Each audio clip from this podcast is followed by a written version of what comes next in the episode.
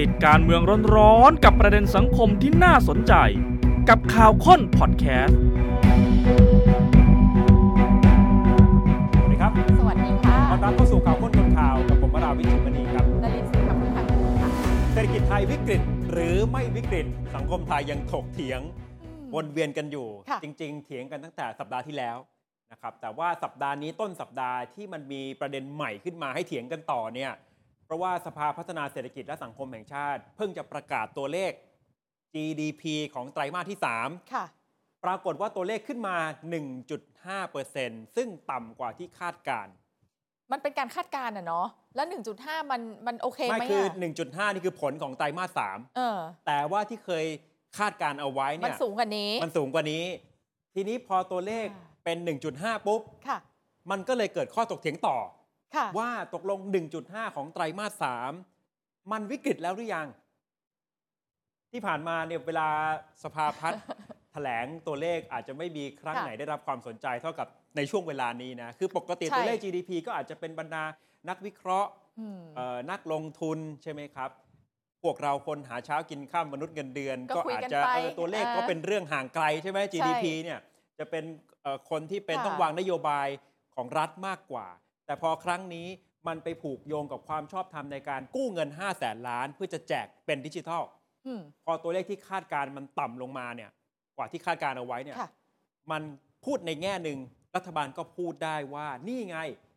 มันคือวิกฤต มันเป็นวิกฤตแล้วนะ เพราะว่ามันต่ำลงกับที่เราคิดเอาไว้ แต่ฝ่ายค้านก็บอกว่าไม่ใช่ เพราะว่าเส้นวิกฤตของเขา ครับ ไม่ใช่เส้นนี้ เพราะฉะนั้นตามการเมืองไทย คุณผู้ชมณขณะ ค่ะ นี้เหมือนกับสถานการณ์มันกลับด้านกัน อืม รัฐบาลปกติจะต้องพยายามทำให้เห็นว่าทิศทางมันสดใส ภายใต้การบริหารของรัฐบาล ใช่ ส่วนฝ่ายค้านต้องชี้ให้เห็นว่าที่คุณบริหารอยู่น่ะ มันวิกฤต อืม ต้องแก้อย่างไร หรือถ้าเอออยู่ในช่วงหัวเลี้ยวหัวต่อจะ ค่ะ ต้องยุยงให้ยุบสภาหรือลาออกก็ อ่า ว่าไปใช่ไหมครับ แต่ตอนนี้มันกลับตาลปัดกันกลับด้านเป็นโลกหมุนกลับด้านเนี่ยนะ ใช่ รัฐบาลบอกเนี่ยคือวิกฤตแล้ว ก็พอดีว่าโจทย์ดิจิตอลเนี่ยจะต้องเกิดความวิกฤตก่อนไง ใช่ มันก็เลยทำให้คอมเมนต์ต่างๆ มันกลับตาลปัดกันไปหมด มันก็เลยกลับมาเป็นข้อถกเถียงที่ร้อนแรง เชื่อว่าคงจะ ค่ะ ตลอดสัปดาห์นี้อีกครั้งหนึ่ง แต่ว่าวันนี้ที่ข่าวค้นคนข่าวจะเติมให้นอกจากข้อถกเถียงคนทางฝ่ายการเมือง ก็จะเติมมุมมองทางวิชาการ อืม ว่าตกลงวิกฤตเศรษฐกิจ ถ้าจะนิยามตามหลักวิชาเศรษฐศาสตร์ อืม มันต้องดูจากปัจจัยอะไร อืม เท่านั้นยังไม่พอชวนเปิดพจนานุกรมเลย เอาหาคำนิยาม ว่าตกลงคำว่าวิกฤตมันหมาย ค่ะ ถึงอะไร ประมาทไม่ได้นะครับ เพราะว่าบางทีเวลาต่อสู้กัน เออ ว่าคำเนี้ยมันคืออะไรเนี่ยก็ต้องย้อนกลับไปดูที่มาที่ไปของคำ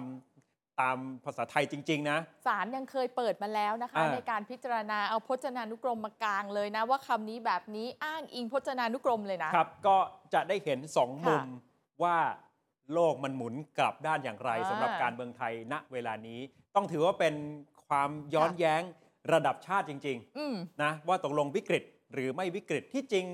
ก่อนที่สภาพัฒนาเศรษฐกิจและสังคมแห่งชาติจะประกาศตัวเลข GDP วันนี้เนี่ยข่าวค้นคนข่าวเราก็เคยวิเคราะห์ในหัวข้อที่รัฐบาล พยายามจะขายเรื่องวิกฤต อืม เป็นโอกาส เมื่อมีวิกฤตก็จะได้เดินหน้าโครงการดิจิทัล วิกฤตก็เลยเป็นโอกาสของรัฐบาล ก็ในเมื่อการกู้เงินมัน ค่ะ ผูกกับเรื่อง อืม วิกฤตเศรษฐกิจ เวลาจะมีปัญหา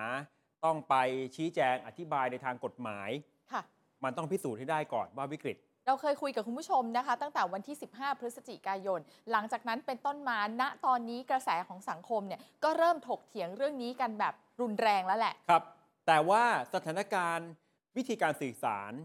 อาจจะแตกต่างกัน อืม สำหรับนายกรัฐมนตรี อยู่ในประเทศไทยท่านยืนยันว่าเศรษฐกิจไทยกำลังวิกฤต ใช่ แต่ว่าเวลาที่เดินทางต่างประเทศชักชวนนักลงทุน อืม บอกว่าประเทศไทยตอนนี้คือช่วงเวลาที่ดีที่สุดที่นักลงทุนจะเข้ามาในประเทศไทยมีความพร้อมทุกด้าน ขออนุญาตนะคะ มันแอบดูย้อนแย้งไงมันก็เลยงง อ่ะแต่ว่าอันนี้ผมช่วยอธิบายเพิ่มเติม ค่ะ เช่น ผมคุยกับคุณพิชัยนริพพันธ์ที่ปรึกษา อืม นายกรัฐมนตรี ก็เป็นมือเศรษฐกิจคนสำคัญของเพื่อไทย คุณพิชัยอธิบายแบบนี้มันคนละบริบท อ่า นะ คือเวลาไปเชิญชวนนักลงทุนเนี่ย ค่ะ เขาไม่ได้ดูแค่เศรษฐกิจไทย อ่า เช่น จะไปชวนเขาเข้ามาตั้งฐานการผลิตในประเทศไทย ค่ะ นักลงทุนเหล่านั้น อาจจะไม่ได้มองแค่กำลังซื้อของคนไทย เออ เพราะว่าตลาดเขากว้างกว่านั้น อืม เขาสมมติในประเทศไทยปุ๊บ ศูนย์กลางเพื่อจะขายในอาเซียน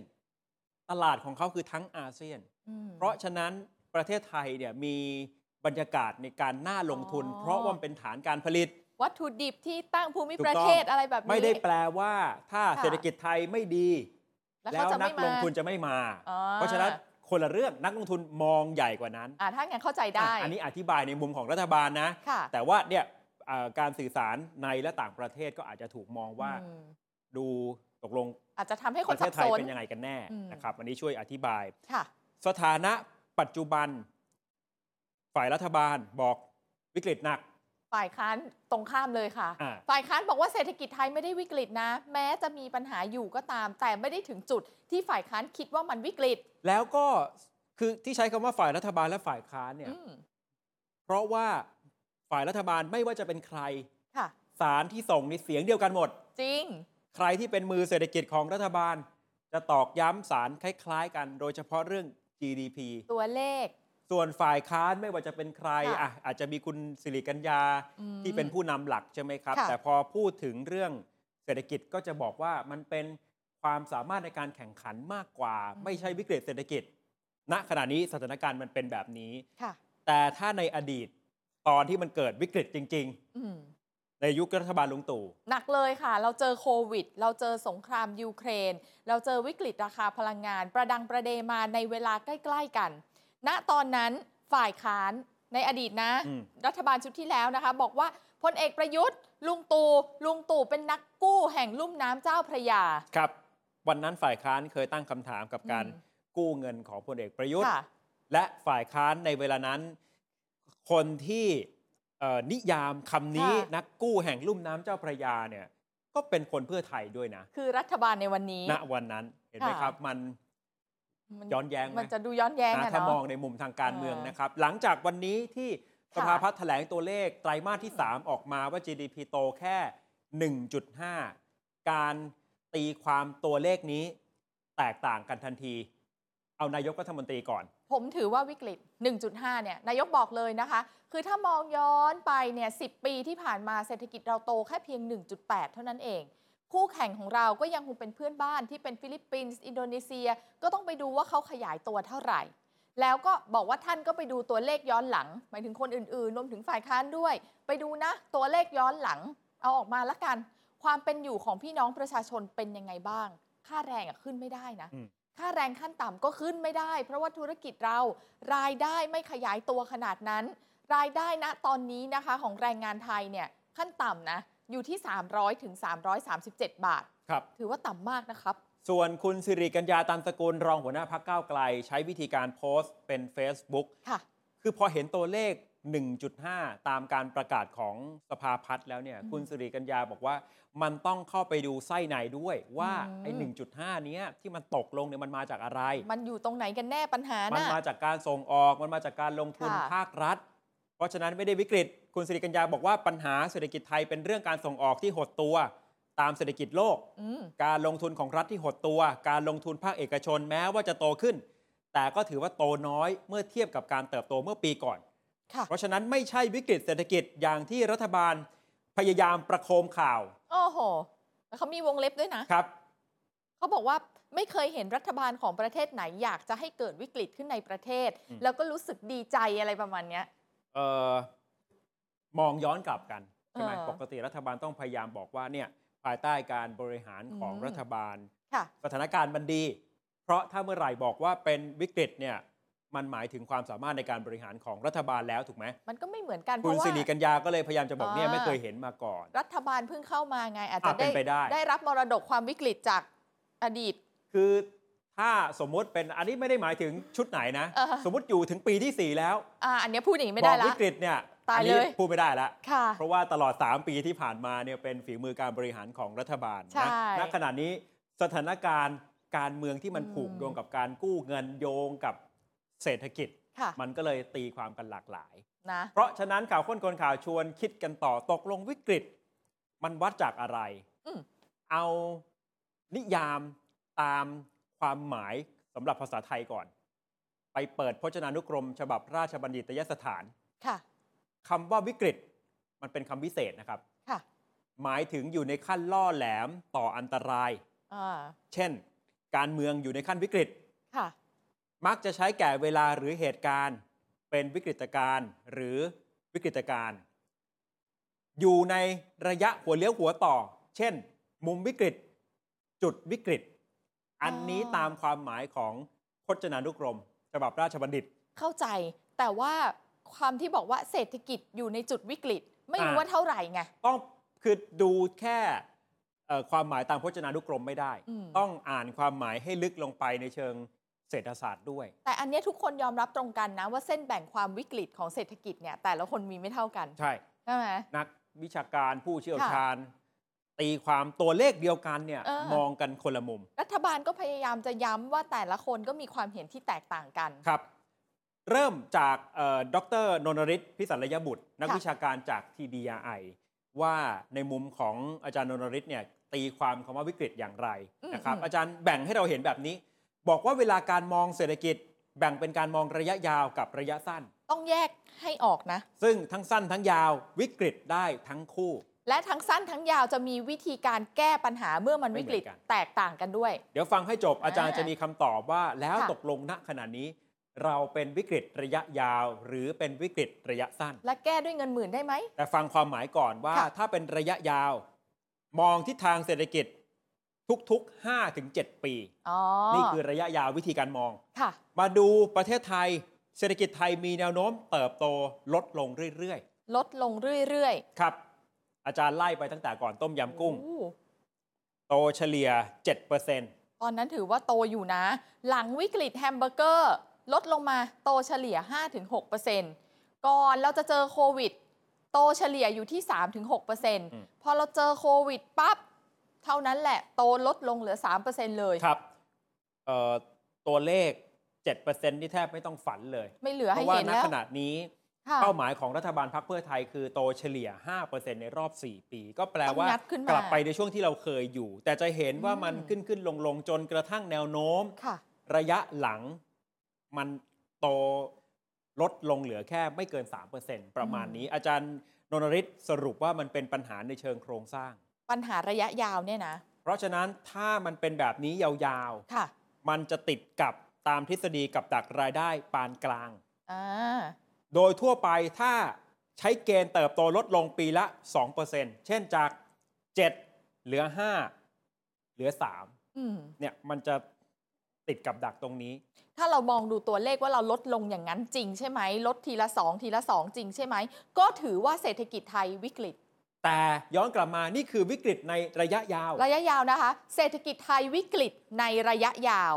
การแก้อาจารย์บอกว่าจะแก้การวิกฤตระยะยาว ไม่ใช่แก้ด้วยการกระตุ้น ครับ เพราะกระตุ้นมันคือกระตุ้นระยะสั้น ต้องแก้ที่โครงสร้าง อาจารย์ยกตัวอย่างประเทศที่เผชิญกับการวิกฤตเศรษฐกิจในระยะยาว ค่ะ แล้วก็ต้องแก้ในเชิงโครงสร้าง อ่า ไม่ใช่แค่แจกเงิน ใช่ เช่น ญี่ปุ่นหลังแพ้สงครามโลกครั้งที่ 2 ก็พัฒนาตัวเองขึ้นมาเป็นประเทศผู้ผลิตเครื่องใช้ไฟฟ้า อืม รถยนต์สันดาป โอหลายยี่ห้อเลยค่ะ เกาหลีใต้ พัฒนาอุปกรณ์สื่อสาร มือถือเขาดังมาก อ่ะอันนี้ทั่วโลกนะครับ เนอะ ที่จริงเกาหลีใต้ช่วงเวลาหนึ่งนี่พอๆกับประเทศไทยนะ ใช่ใช่ นะ แต่แต่ก็พุ่ง ก้า ไป ว แล้ เข้าว ไปเร็วมาก ค่ะ ไต้หวันก็พัฒนาสู่การเป็นผู้ผลิตชิป อืม แล้วก็อุตสาหกรรมเซมิคอนดักเตอร์ เป็นศูนย์ กระจายสินค้า ใช่ ประเทศไทย ถามว่าเรามีไหมเรามีค่ะ หมายถึงเชิงโครงสร้างที่จะดึงให้เศรษฐกิจดีนะ การท่องเที่ยวไง เราก็พัฒนาไปเยอะนะคะ จากอดีตนะคะ อาจารย์ไล่ให้ฟังว่าเราเนี่ยพัฒนานะจากประเทศที่เรียกว่ากำลังพัฒนารายได้ปานกลางค่อนข้างต่ำมาเป็นรายได้ปานกลางค่อนข้างสูง คือ ครั เรา บ ก็ยกระดับขึ้นน่ะ มันก็ดีขึ้นแล้วไหมล่ะ แต่ว่าเรื่องนี้มันก็มีปัญหาและอุปสรรค อืม เช่น การท่องเที่ยวมันต้องเกี่ยวข้องกับทรัพยากรธรรมชาติใช่ไหม เราก็เจอปัญหา มันก็กระทบได้ เพราะว่าก๊าซเราเนี่ยลดลงลดลงทรัพยากรธรรมชาติของเราลดลงเรื่อย ครับ หรือโครงการไม่กับโปรเจกต์ อืม เช่น EEC ก็อาจจะยังเติบโตได้ไม่เต็มศักยภาพเท่าไหร่นะ อ่า มันก็ยังมีเอ่อปัญหาในแง่ของการพัฒนาเพื่อจะแก้โครงสร้างของเศรษฐกิจ เรามองตัวอย่างเหล่านี้เพื่อที่จะแก้วิกฤตระยะยาวเรากลับมาถามตัวเองว่า แล้วโครงการแจกเงินหมื่นมันตอบโจทย์ไหม อาจารย์ก็เลยบอกว่าการกระตุ้นเศรษฐกิจด้วยการแจกเงินมันจะไม่ค่อยเห็นผลนะ อืม สำหรับการแก้ระยะยาว เพราะว่าโดยธรรมชาติอะค่ะพอเราได้เงินมาแล้วเราเอาจะเอาไปใช้ต่อเนี่ยปรากฏว่าอาจารย์บอกว่าโดยปกติเนี่ยจะไม่ใช้เต็มจำนวน จะมีเก็บไว้บ้างบางส่วน กว่าที่มันจะแบบทยอยลงไปหมด มันก็ไม่ได้หมุนเร็วอย่างที่รัฐบาลต้องการไหมล่ะ ครับ เป็นกับดักทำให้เงินน่ะหมุนไม่ได้หลายรอบ แล้วก็ย้ำว่าไม่มีประเทศไหนใช้การกระตุ้นเศรษฐกิจด้วยการแจกเงิน เพื่อจะแก้ปัญหาระยะยาว อืม นะคือเมื่อเราตีเมื่ออาจารย์ตีความว่าประเทศไทยคือเศรษฐกิจในระยะยาว วิธีการแก้ไม่ใช่การแจกเงิน ค่ะ แล้วก็ยกตัวอย่างอาร์เจนตินากับศรีลังกา โหแจกรุนแรง มีปัญหา พังเลย นะครับบทสรุปก็คือถ้า ค่ะ อยากจะแก้ระยะยาว ต้องปรับโครงสร้างเศรษฐกิจดึงเงินจากต่างประเทศเข้ามา โอเค นะอาจารย์มีคำตอบให้ว่าประเทศไทยคือวิกฤตระยะยาว ค่ะ แล้วต้องแก้อย่างไร แต่มันก็ไม่ได้แปลว่ารัฐบาลจะมองไม่เห็นนะ เขาอาจจะมองเห็น แต่มันหมายถึงว่าเราจะต้องไปมองโครงการอื่น ๆ ของเขา รวมๆกัน เพื่อมาแก้ระยะยาว รัฐบาลพยายามจะบอก ใช่ ว่า ไหม ไม่ได้ทำแค่เรื่องนี้เรื่องเดียว สิ่งที่เรารู้คือเอาละการกระตุ้นเศรษฐกิจด้วยการแจกเงิน มันจะเป็นคำตอบของการแก้ระยะสั้น อืม อย่างนั้นใช่ไหมเหลือ มั อันเดียวแล้ว ตร เนี่ ง ย ไหมอ่ะถ้านิยามคำว่าระยะสั้นบ้าง ค่ะ ก็คือช่วงต่ำกว่า 5 ปี อ่า เมื่อสักครู่คือ 5 ขึ้นไปถึง 7 ปีใช่ไหมครับ ใช่ ดูแนวโน้มการเติบโตทางเศรษฐกิจใช่ไหมครับ อย่างปีนี้เราหวังว่าเศรษฐกิจจะโตเฉลี่ยสัก 3.6% ค่ะ คำถามก็คือว่า GDP เนี่ยตกแค่ไหนถึงจะเรียกว่าวิกฤต อืม อาจารย์บอกเปรียบเทียบง่ายๆ ด้วยระดับความรุนแรง ถ้าเราหกล้มไปเลย แล้วมันก็เป็นแค่แผลถลอกแล้วก็ไม่ได้ทำอะไร อืม อันนี้คือชิวๆหรือเราไปเป็นแผล เราก็แก้ด้วยการใส่ยา หรือจะตายแล้วหายใจไม่ออกเข้าโรงพยาบาลเนี่ยแหละค่ะวิกฤต เทียบกลับมาเป็นเรื่องเศรษฐกิจ อืม ตัวเลขที่อาจารย์มีเส้นแบ่งไว้ก็คือ ถ้าหากยังโตเกิน 1%ระยะสั้นอาจจะไม่จำเป็นจะต้องทำอะไร อืม แต่ถ้าต่ำกว่า 1%ก็ต้องดูว่าตกแรงแค่ไหน มันไม่ได้มีเกณฑ์กำหนดที่ชัดเจน เพียงแต่จะรู้ได้จากสัญญาณต่าง ค่ะ ๆ ชวนคุณผู้ชมนึกย้อนกลับไป เวลาที่เราเรียกว่าวิกฤตเศรษฐกิจ เราอาจจะไม่ได้ไปตัดสินจากตัวเลข GDP อืม อย่างเดียว แต่บรรยากาศโดยรวมผู้คนรอบข้าง บรรยากาศทางเศรษฐกิจเนี่ย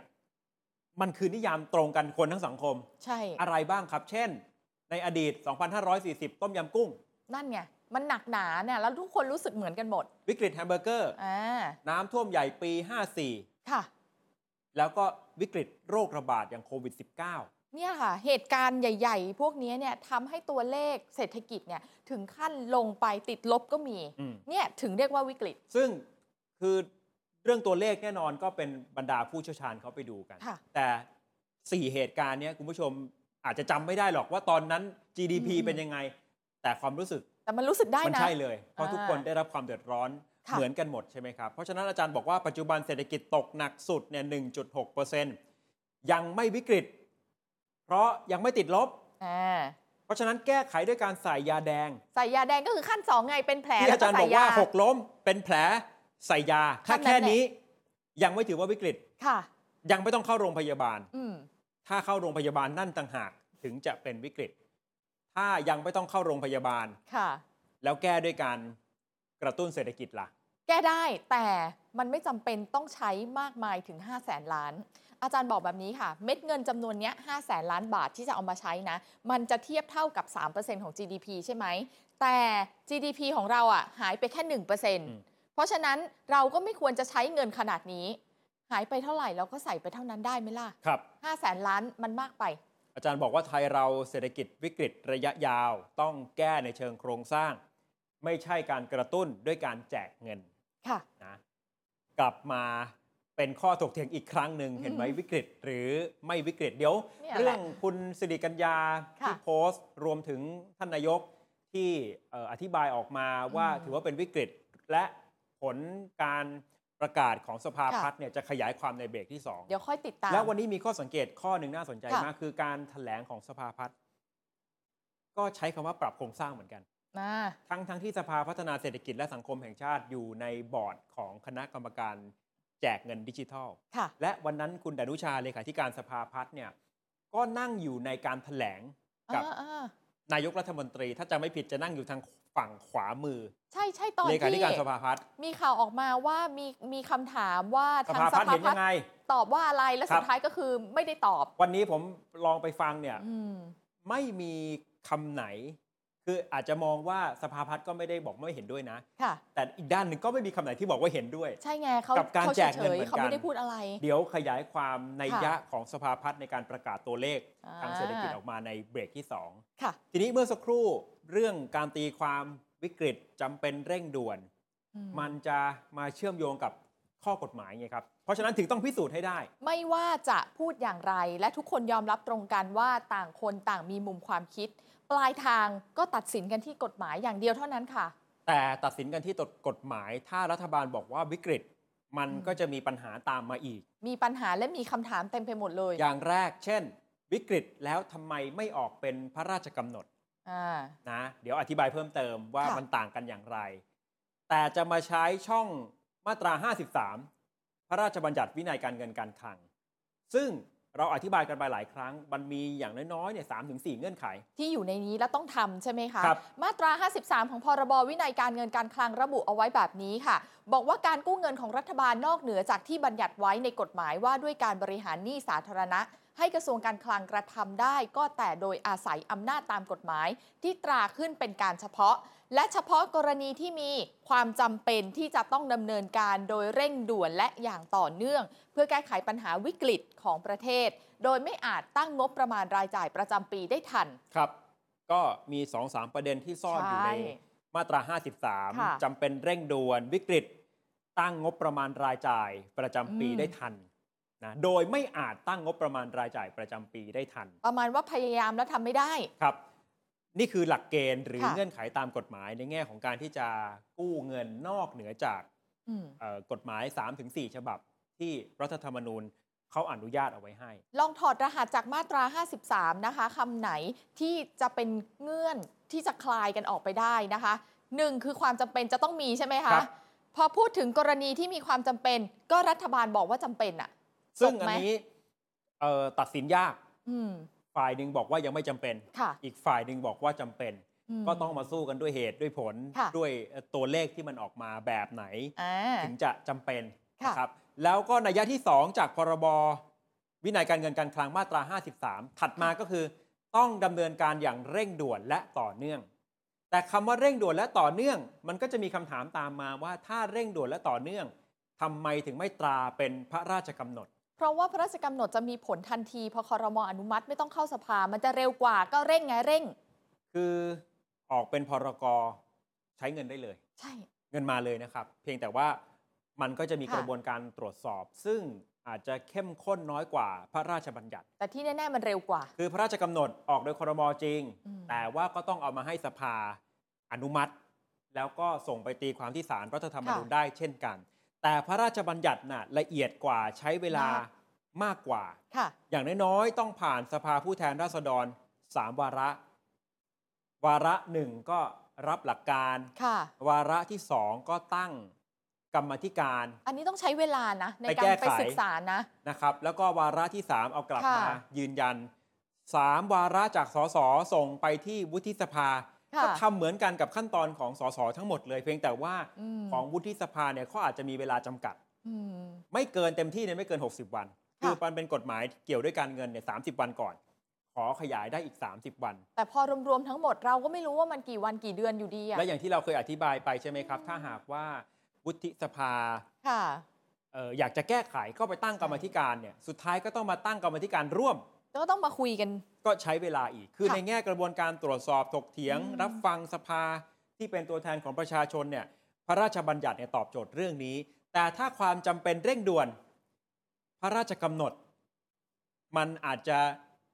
ตอบโจทย์กับเรื่องความจำเป็นเร่งด่วนมากกว่า ใช่ค่ะ ณ วันนี้เนี่ยโทนของความคิดนะกูรูหลายคนเนี่ยพยายามจะบอกแล้วนะว่า มาตรา 53 ของพรบวินัยการเงินการคลังของรัฐเนี่ยจริง ๆ แล้วเขาออกแบบไว้เพื่อออกกฎหมายเป็นพระราชกำหนดหรือเปล่า อืมเพื่อจะแก้ปัญหาของประเทศ อันนี้คือ ใช่ เงื่อนไขถัดมา คำว่าวิกฤต วิกฤต ก็ยังถกเถียงกันอยู่ว่าณ ค่ะ ขณะนี้วิกฤตหรือไม่ ใช่ ฟังจากนายก อืม ท่านบอกวิกฤต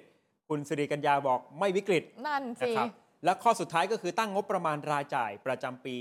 ไม่ทัน แต่งบยังไม่เข้าเลยนะ นะเอ่องบยังไม่ได้เริ่มพิจารณา อืมนั่น ใช่ไหม น่ะ ครับ สิ น่าจะช่วงเดือน ค่ะ ธันวาคมเป็นต้นไป กับอีกประเด็นหนึ่งก็คือนอกจากงบยังไม่เข้าแล้วเนี่ย หรือมันเป็นเพราะใส่ในงบไม่พอแล้วหรือเปล่า จริง ๆ คืออยากจะใส่ก็ใส่ทัน ใส่ นะ ไม่ได้ แต่ สมมติ ว่า จะใส่ห้าแสนล้า ใส่ น ไม่ไหว เยอะเกิน มันไม่รู้จะเอ่อปรับแก้อย่าง อืม ไร ทีนี้ถ้าคุณบอกว่ามันใส่ไม่พอ ค่ะ แต่ย้อนกลับมาดูกฎหมาย อันนี้สมาชิกวุฒิสภาคุณคำนวณสิทธิสมาน เออ ชวนคิด เขาเขียนว่าไม่อาจตั้งงบประมาณรายจ่ายประจำปีได้ทัน เขาใช้คำว่าทัน เขาไม่ได้บอกว่า ตั้งงบประมาณรายจ่ายประจำปีไม่พอ เอ้ย นึกออกไหม จะได้คำนี้จริงเหรอ คือ เอาจริง ถ้า เหร จะ อ บอกว่าห้าแส ค่ะ นล้านใส่ไว้ในพรบงบประมาณปกติ อืม ไม่พอเลยต้องมาทำเป็นพระราชบัญญัติแยก อืม ออกมาเนี่ยนะครับ เพื่อกู้ แต่กฎหมายไม่ได้อนุญาตเรื่องไม่พอแล้วค่อยไปทำแยก กฎหมายบอกว่าไม่ทันแค่นั้นเอง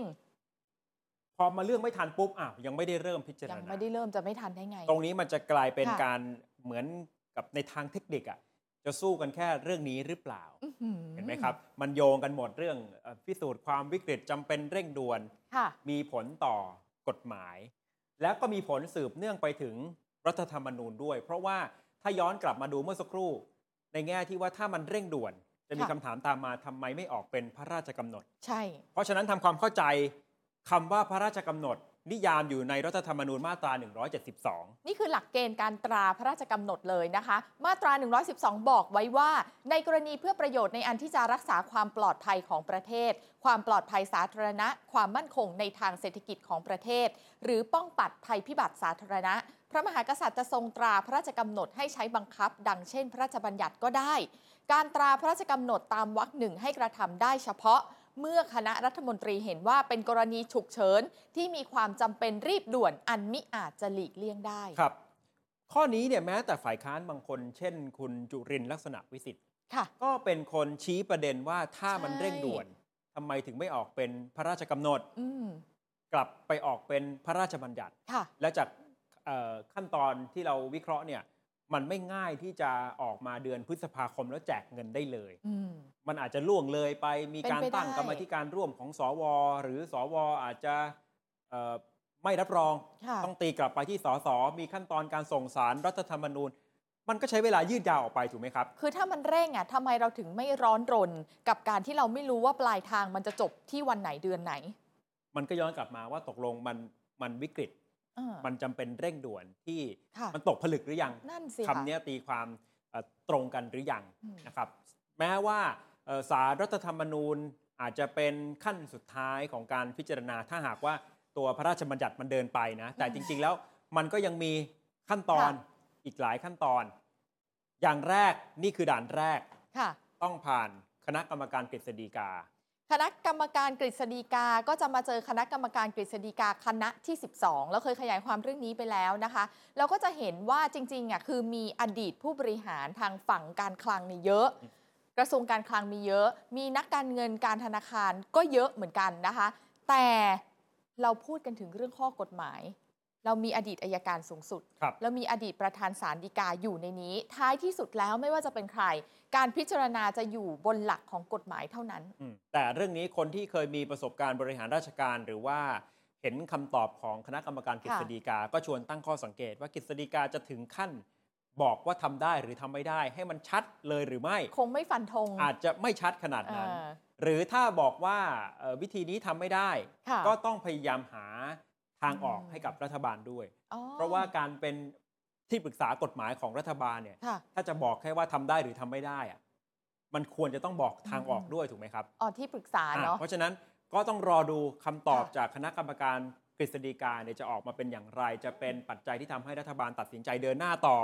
ค่ะ หรือจะถอยเรื่องนี้มากน้อยขนาดไหน ขอ ห ไป รื ครับ อปลายทางจะมาเจอสารรัฐธรรมนูญ อันนี้คือถ้าผ่านสภาไปแล้วนะ กฤษฎีกาแล้วก็จะมาสภาที่เจอ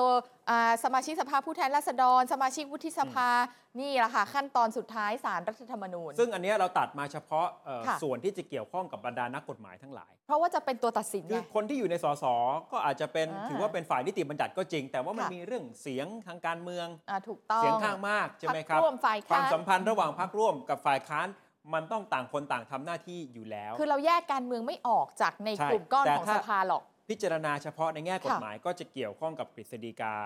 เกี่ยวข้องกับสารรัฐธรรมนูญ แน่นอนเลยสารรัฐธรรมนูญนะคะ มองในมิติกฎหมายเป็นหลักอยู่แล้ว ถึงขั้นที่ว่าในอดีตเนี่ยมีการพิจารณากฎหมายกู้เงิน 2 ล้านล้านที่เกิดขึ้นในสมัยอดีตนายกยิ่งลักษณ์นะคะ มีการซักถามกันด้วยซ้ำนะ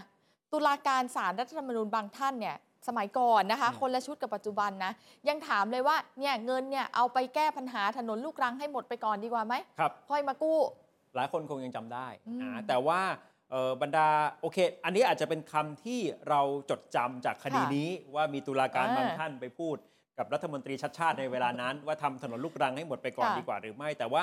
ในเนื้อในของคำวินิจฉัย อืม เนี่ยมันก็มีเรื่องปมในทางกฎหมายค่อนข้างเยอะ มันไม่ใช่แค่เรื่องว่า ใช่ เอาถนนลูกรังก่อนหมด ไม่ ก่อน ใช่แค่ คุณถึงจะมาทำ หลักคิดนี้หร นี่ อก ได้ อาจจะเป็นคำหนึ่งที่ตุลาการท่านนี้ อืม ก็ถูกวิพากษ์วิจารณ์เยอะ แต่ถ้าถอดบทเรียนล้วงลึกกลับไปที่คำวินิจฉัยจากเรื่องเงินกู้ 2 ล้านล้านเนี่ยก็จะเห็นว่ามันมีปมในทางกฎหมายที่ทำให้ ตัวกฎหมายฉบับนี้ไม่ผ่านในการพิจารณาของศาลรรัฐธรรมนูญ ค่ะ นะครับเพราะฉะนั้น